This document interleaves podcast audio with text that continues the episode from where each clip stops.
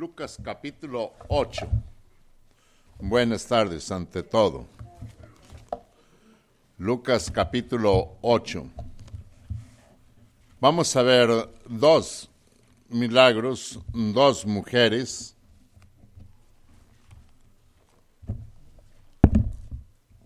con 12 años cada una en problema. Lucas capítulo 8, versículo 40 en delante. Voy a leer este, este, este párrafo. Lucas capítulo 8, versículo 40.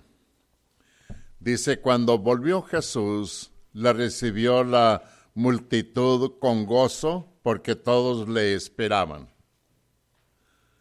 Entonces vino un varón llamado Jairo, que era principal de la sinagoga, y postrándose a los pies de Jesús le rogaba que entrase en su casa, porque tenía una hija única como de doce años que se estaba muriendo, y mientras iba la multitud le oprimía.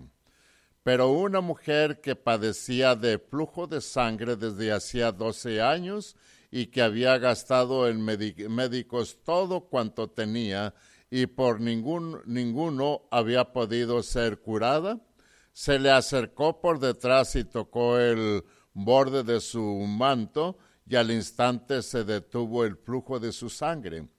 Entonces Jesús dijo, ¿quién es el que me ha tocado? Eh, y, negando todos, dijo Pedro a los que con él estaban, Maestro, la multitud te aprieta y oprime, y dices, ¿quién es el que me ha tocado? Pero Jesús dijo, alguien me ha tocado porque yo he conocido que ha salido poder de mí. Entonces, cuando la mujer vio que no había quedado oculta, vino eh, eh, temblando y postrándose a sus pies le declaró delante de todos, eh, de todo el pueblo, por qué causa le había tocado y cómo al instante había sido sanada. Y él le dijo, hija, tu fe te ha salvado, ve en paz. Ve en paz. Bendiciones que la gente tiene realmente y bendiciones grandes como es lo, de esta gran mujer. Ser sanada. Versículo 49. Estaba, estaba hablando aún cuando vino uno de casa del principal de la sinagoga a decirle, tu hija ha muerto, no molestes más al maestro. Oyéndolo Jesús le respondió, No temas, cree solamente y serás salva. Entrando en la casa, no dejó entrar a nadie consigo, sino a Pedro, a Jacobo, a Juan y al padre de la, de la eh, y al padre y a la madre de la niña. Y lloraban todos y hacían lamentación por ella, pero él dijo, no lloréis no está muerta, sino que duerme. Y se burlaban de él, sabiendo que estaba muerta. Mas él, tomándola de la mano, clamó diciendo, Muchacha, levántate. Entonces su espíritu volvió, e inmediatamente se levantó y él, mandó que se, que se le diese de comer. Y sus padres estaban atónitos pero Jesús les mandó que a nadie dijesen lo que había sucedido. Un relato o dos relatos, un gran milagro doble acontece en este lugar. Dos mujeres, doce años cada una.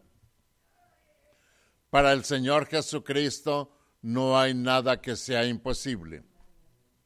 Para el Señor Jesucristo todo todo nuestro ser está totalmente abierto. solamente que para nosotros como humanos, como personas aquí en la tierra, nosotros nos afligimos, nosotros sentimos problemas en ocasiones, nosotros clamamos y en ocasiones hasta cierto punto nosotros casi dudamos en algunos casos. ¿Por qué duda uno? ¿Cómo es posible que acontezca esto? Los milagros del primer siglo fueron instantáneamente. Clamaban, sanaban. Ahora nosotros clamamos, no sanamos instantáneamente. Pero Dios que todo lo sabe y que todo lo oye, ese, Él es el que todo lo decide. Cuando Dios decida, entonces se va a hacer el milagro. Ahora nos preguntamos nosotros, ¿hay milagros ahorita como los que había en el primer siglo?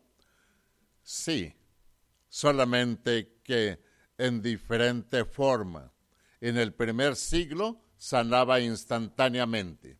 Ahora oramos por tantas cosas, tantos problemas, que a veces para nosotros es imposible y Dios va realizando su actividad conforme la voluntad de Él.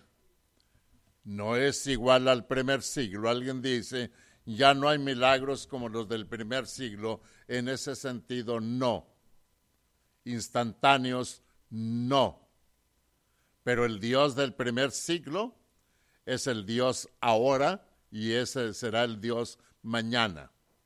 Y Dios hace grandes grandes milagros. Hemos sido partícipes de varios milagros que Dios ha hecho. Muy varios milagros que a nosotros nos quedamos atónitos, perplejos. Oramos y solamente Dios sabe cuándo va a contestar Él. Hemos orado por enfermos varias veces los enfermos han sanado. No al, instante cuando estamos orando, pero han sanado. ¿Qué es esto? Dios haciendo lo que está de su parte. Usted confía totalmente en Dios, pongamos todos nuestros problemas, enfermedades, necesidades y todo lo demás en las manos de Dios y Dios va solucionando cada uno de ellos a su debido tiempo. Veamos al pasito este pasaje, capítulo 8 de Lucas. Capítulo 8, versículo, versículo 40. Veamos cómo acontece, cómo, qué es lo que está pasando en ese lugar, cuál es el problema cuando volvió a Jesús, le recibió la multitud con gozo porque todos le esperaban. Una gran multitud. Cristo está en medio. Y de pronto dice más adelante el Señor Jesucristo, quien me ha tocado. ¿Cuántos tocaban a Cristo realmente? ¿Cuántos le tocaban? Cantidad de personas porque lo, empujaban incluso.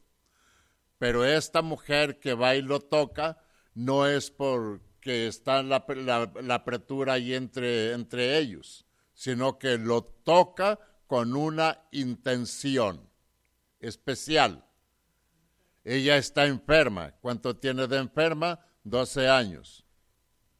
Ha gastado en medicinas todo lo que tenía. Había ido a médicos, a todos conforme le era posible. Regresaba enferma igual.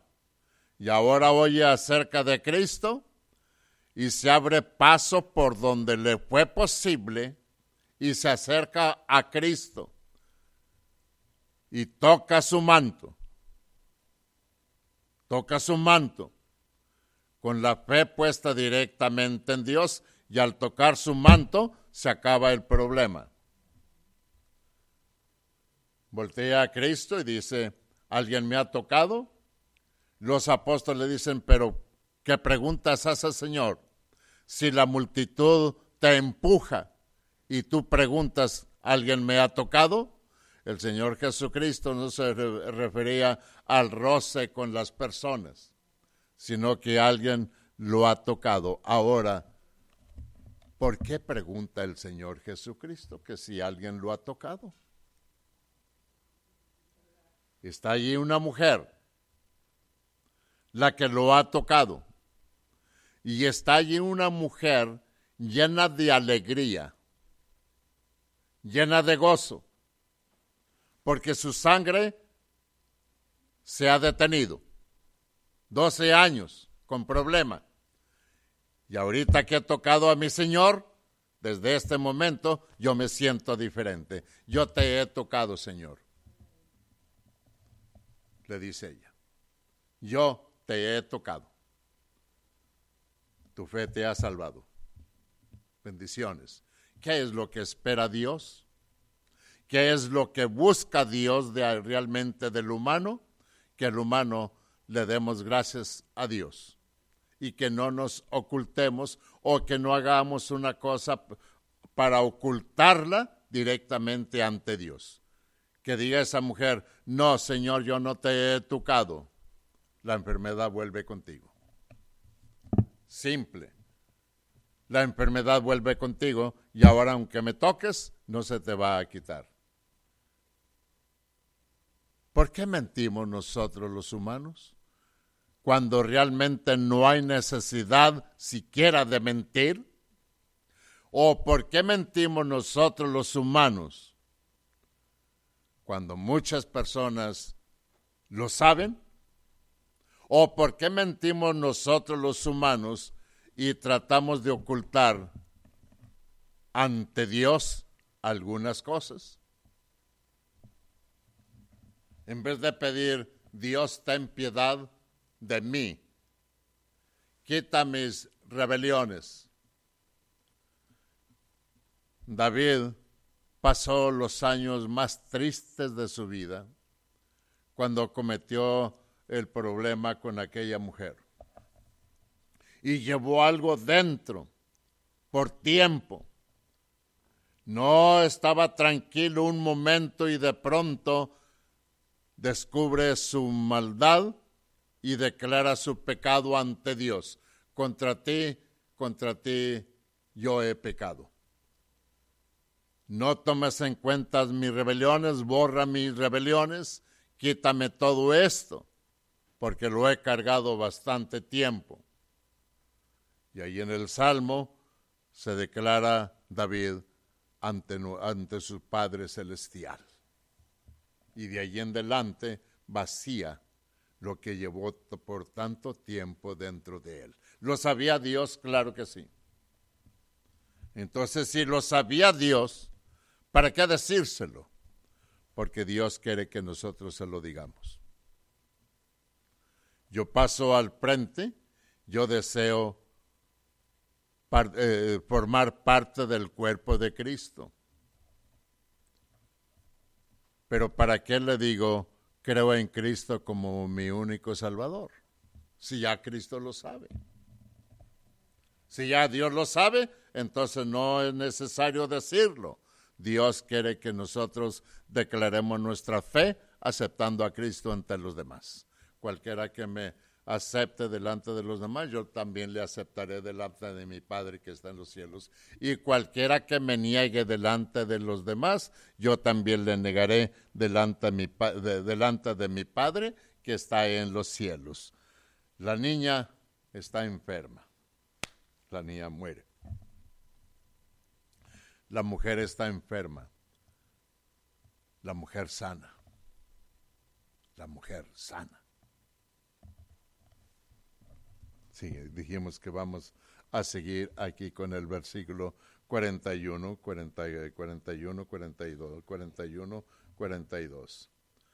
Dice el versículo 41, entonces vino un varón llamado Jairo, que era principal de la sinagoga, y postrándose a los pies de Jesús le rogaba que, que entrase en su casa, porque tenía una hija única. ¿Hay diferencia cuando se tiene dos, tres, cuatro hijas, cuatro hijos, al tener una hija única? Sí, yo, creo que sí hay diferencia. En lo particular, yo creo que hay diferencia. Cuando tiene usted muchos hijos, no es que al perder uno está enfermo, no le va a doler. Pero es diferente cuando tiene su único hijo o su única hija. Muy diferente.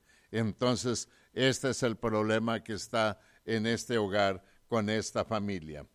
Entonces, eh, perdón, perdón, se le acercó 43, eh, pero una mujer que, 43, que padecía de flujo de sangre desde hacía 12 años, igual que la niña el 42, 12 años, y que había gastado en médicos todo cuanto tenía, y por ninguno había podido ser curada. Médico que encuentra, médico que consulta. O oh, en tal lugar está un médico que estudió en la Pepperdine, etcétera, yo voy a verlo. Pero yo consigo y voy a consulta para ver si me cura regresaba de la consulta, le, se tomaba el medicamento que sin duda alguna el médico le daba y el problema seguía con ella. El flujo de sangre no se detiene. Pasa un año, pasa otro año y pasa otro año y el problema no se detiene. Y en todos esos, esos años estuvo gastando cuanto tenía y aún hasta lo que no tenía en médicos y el problema está igual. Y de pronto ahora encuentra a alguien, sin duda había oído acerca del Señor. Y se va en la multitud, abre brecha por donde es posible y de pronto alcanza a tocar el manto. Imagine usted y vea la, la, situación aquí. ¿Tocó el manto solamente o agarró el manto? La Biblia dice, y tocó el manto. Tocó el manto. Vea el veamos al pasito. Dice, se acercó por detrás y tocó el borde de su manto, versículo 44. Tocó, nada más lo atentó. Yo no sé. Aquí dice, y se, se le acercó por detrás y tocó el borde de su manto. ¿Lo tocó o lo agarró? Piénselo usted como usted quiera. No que lo tironee, pero el, borde del manto, ahí aquí, lo está tocando. No lo estira, no lo tironea, no es que lo tocó. Y como dice, casi quiere arrancarle algo, pero se, y toca el borde y al instante siente la realidad en su cuerpo físico. Ya no tiene el manto agarrado. Ya lo ha tocado, pero lo deja. Pero siente inmediatamente, al tocar el manto, el flujo de su sangre termina. Instantáneamente allí. Sí. No, no,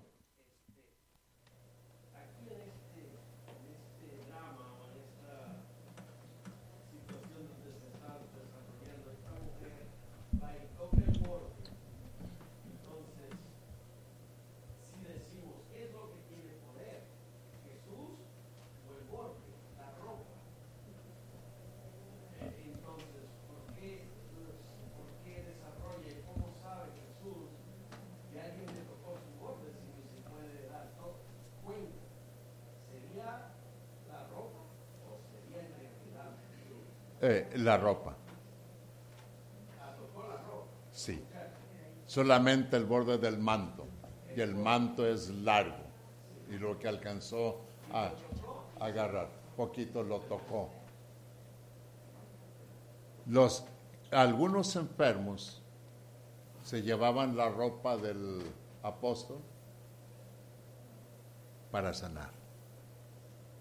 Pero ¿por qué la ropa? ¿Qué tiene que ver la ropa? Ahora, ¿qué tenía que ver el manto?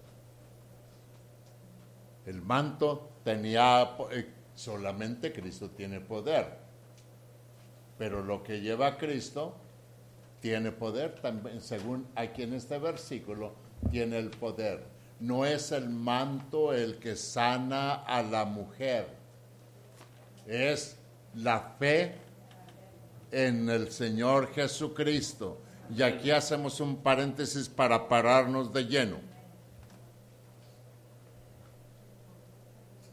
Ahorita en el tiempo en que vivimos, personas, México, para ir más directamente, personas hacen, prometen y pagan mandas. A San Fidencio y esas personas sanan. ¿Quién les sana?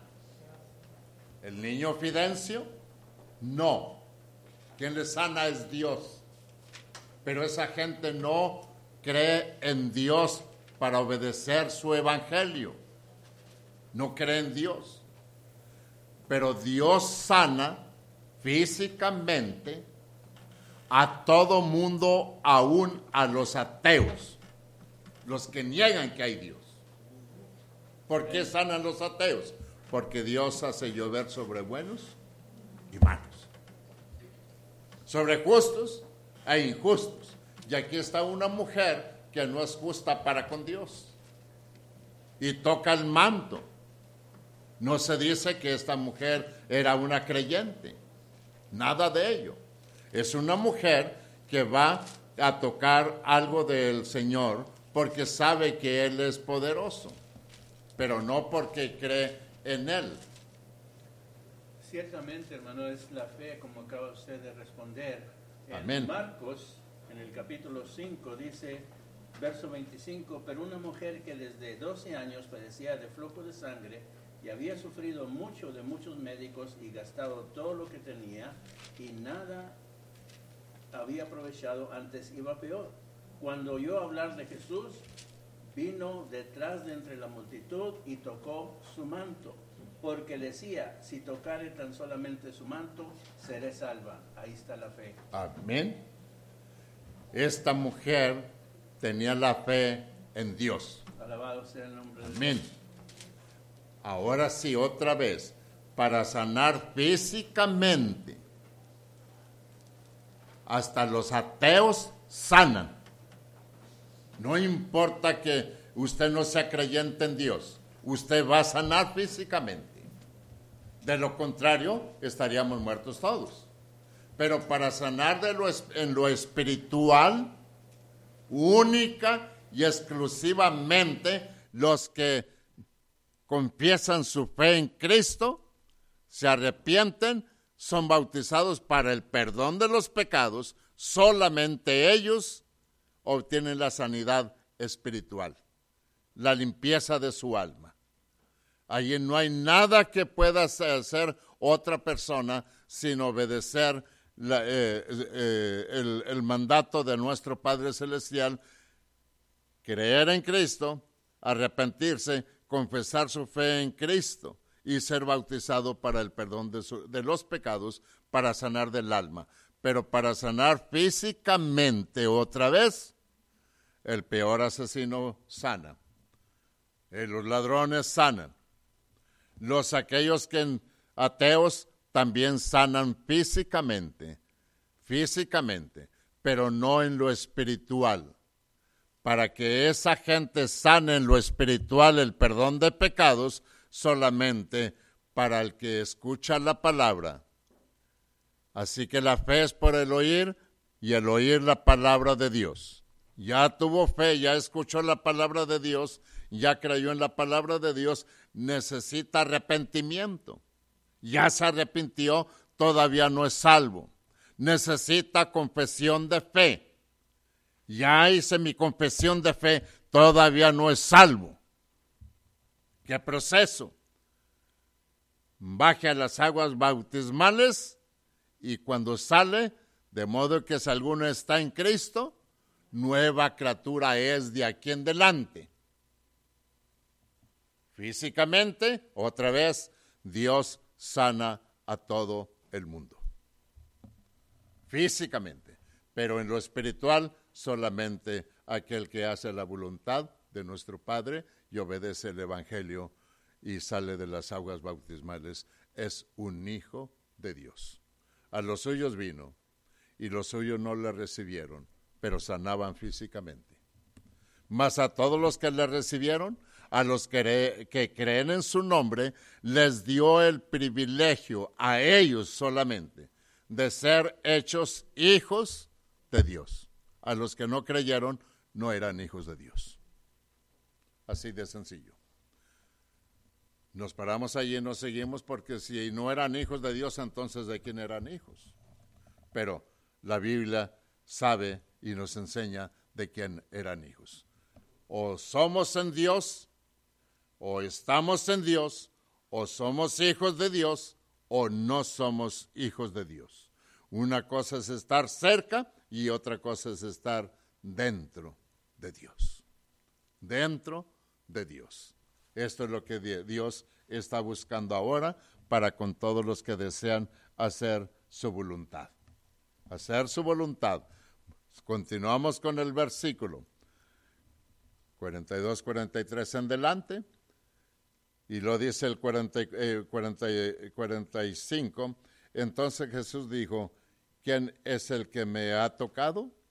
La pregunta que hizo Cristo.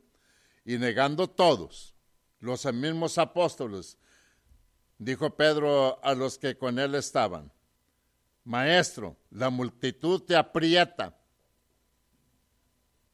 Y dices, ¿quién es el que me ha tocado? No es el que tocó solamente porque iba entre la multitud, sino con un propósito. Pero Jesús dijo, alguien me ha tocado porque yo he conocido que ha salido poder de mí. Amén. Esta es la, diferencia. Los apóstoles le tocaban pero no lo tocaban para recibir un, algún milagro de Cristo.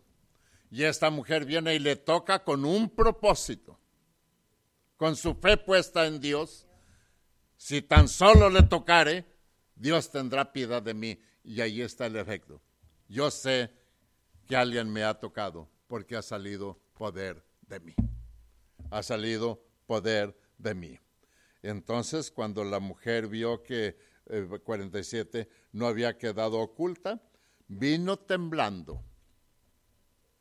Viene temblando ante Cristo y postrándose a sus pies de Cristo, le declaró, le declaró delante de todo el pueblo por qué causa le había tocado y cómo al instante había sido sanada. Y allí viene, Señor, yo te he tocado porque tengo, tenía 12 años con este problema. Y gracias al Todopoderoso y gracias Cristo, porque la enfermedad se ha ido de mí y delante de todos los demás. No le da pena, porque lo que recibe es por encima de todo lo que puede haber y de la crítica, de las críticas que puede haber aún aquí, aquí en la tierra. Y él le dijo, versículo 48, hija, tu fe te ha salvado, ve en paz, que no tenías esa paz por 12 años, por 12 años, ve en paz, ve tranquila. Estaba hablando aún cuando vino uno de casa del principal de la sinagoga a decirle, tu hija ha muerto, no molestes más al maestro. Oyéndolo Jesús le respondió, no temas, cree solamente y será salva. y Cristo no está junto de la niña. Entonces Cristo podía sanar también a distancia. ¿O necesitaba estar Cristo allí para ver si estaba muerta? Cristo era Dios. Cristo es Dios. Cristo no necesita estar en un lugar.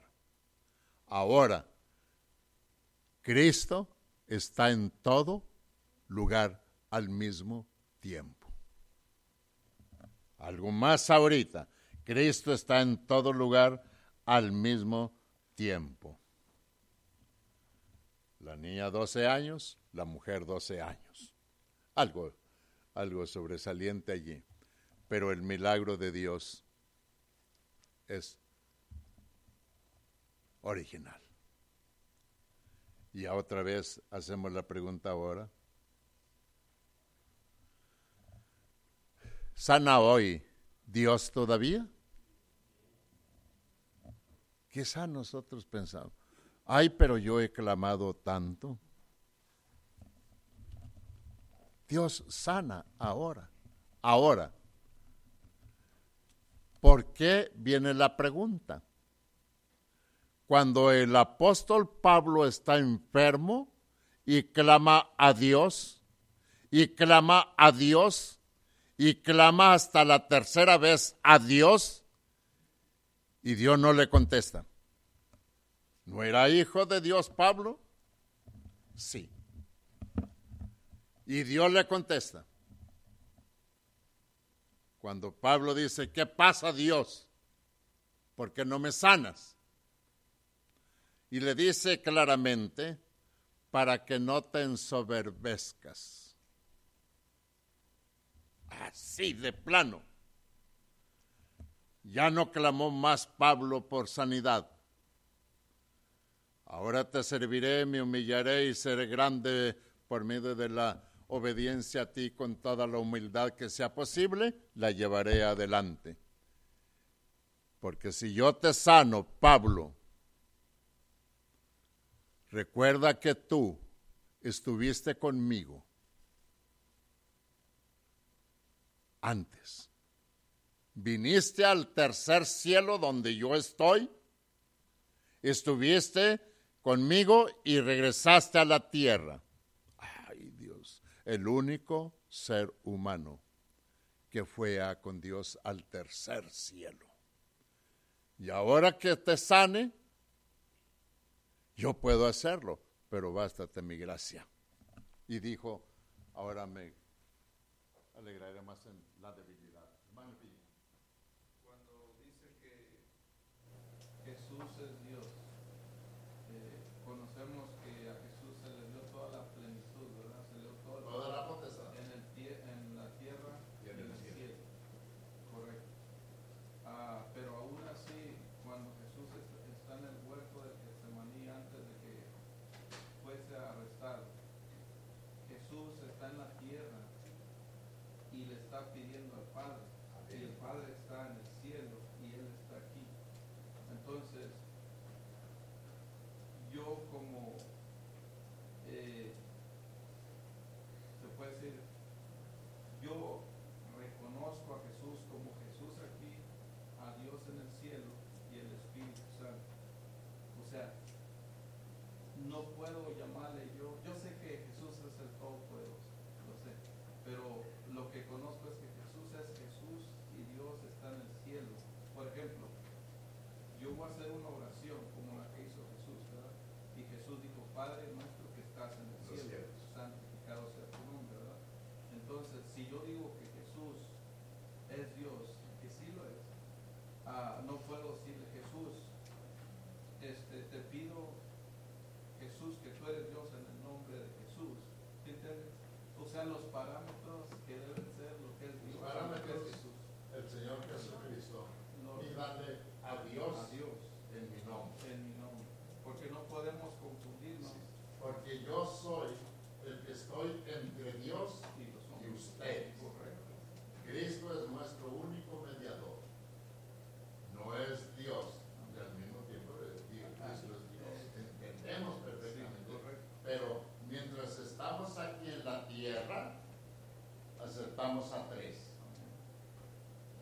Padre, al Hijo y al Espíritu Santo.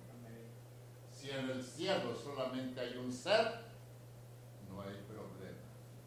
Por ejemplo, cuando una oración yo no puedo decirle, uh, estoy hablando con Dios, ¿verdad? Sí, Señor, por medio de... Por medio de Jesús, ¿verdad? Y la oración debe ser, te pido en el nombre de Jesús. Así como Cristo lo ordenó. Mientras estamos en la tierra, obedezcamos lo que Cristo nos ordenó. Pídanle todo a Dios en mi nombre. Yo soy el único, porque hay un solo mediador entre Dios y los hombres, Jesucristo. Y viendo poquito, en, breve, solamente un minuto. El Señor Jesucristo participó del cuerpo físico de hombre, humano, pero al mismo tiempo era Dios. Cerramos todas las puertas y Cristo podía salir sin abrir ni ventanas ni puertas, aun cuando estaba aquí en su cuerpo. ¿Qué es esto? La voluntad de nuestro Padre Celestial la voluntad de nuestro Padre Celestial. Mateo, eh, Mateo capítulo 9. La voluntad de nuestro Padre Celestial. Aceptemos a Cristo, a Dios, a Cristo como estaba en la tierra. Aceptemos a Cristo ahora que está en los cielos y Cristo prometió estar con nosotros todos los días hasta el fin del mundo. Y Cristo está aquí. Cristo está aquí. Mateo capítulo 9, versículo 21. Dice el versículo 21. Porque decía dentro de sí, si tocare solamente su manto, seré salva. Y nosotros nos preguntamos, ¿por qué dice seré salva? Si tocare tan solo su manto, yo tengo la fe que yo voy a ser salva. Salva de su problema. Salva de su problema. Esa se llama la fe. ¿Qué es la fe? La certeza, la convicción. Y esta mujer tiene convicción. Y esta mujer tiene la certeza que tan, tan solo toca su, su manto, dice yo voy a obtener ese que busco. Esa se llama la fe. La convicción, la certeza de lo que nosotros no miramos. Nosotros necesitamos tener la convicción, la certeza en su totalidad. Ahora nos hacemos la pregunta y hacemos la pregunta al mundo entero. Si Cristo es Dios, ¿por qué no seguirle? Si Cristo es Dios, si Cristo es el único que murió por cada uno de nosotros y en ningún otro nombre hay salvación, porque no hay otro nombre dado a los hombres en que podamos ser salvos, solamente por Cristo, porque el mundo no le obedece. ¿O qué espera el mundo? ¿Otro Cristo? Si ya está allí en la Biblia si cree que Cristo puede perdonarle los pecados, ¿qué espera el mundo? ¿Que venga otro Cristo? Ya no va a venir otro Cristo. Y cuando venga el Cristo que vino, cuando venga, porque Él prometió venir, no vendrá a escuchar arrepentimientos. Nada de todo ello ni vendrá como redentor, vendrá como juez a juzgar al mundo. Ahorita está como nuestro mediador, pero cuando Cristo venga otra vez, vendrá como juez a juzgarnos, ya no como intermediario entre Dios y nosotros. Viene Cristo, dice, yo no vengo a escuchar arrepentimientos, yo vengo a juzgar y a dar a cada quien conforme a su obra. ¿Dónde está usted espiritualmente hablando? ¿Está en Cristo o está pensando estar en Cristo? Si está pensando en estar en Cristo, siga pensando y piénsalo mucho en poco tiempo, porque quizás se muere como el ganso pensándolo nada más. Afiancémonos, afiancémonos bien solamente en la sangre redentora de Cristo y su sangre nos limpia de todo pecado. Bendiciones.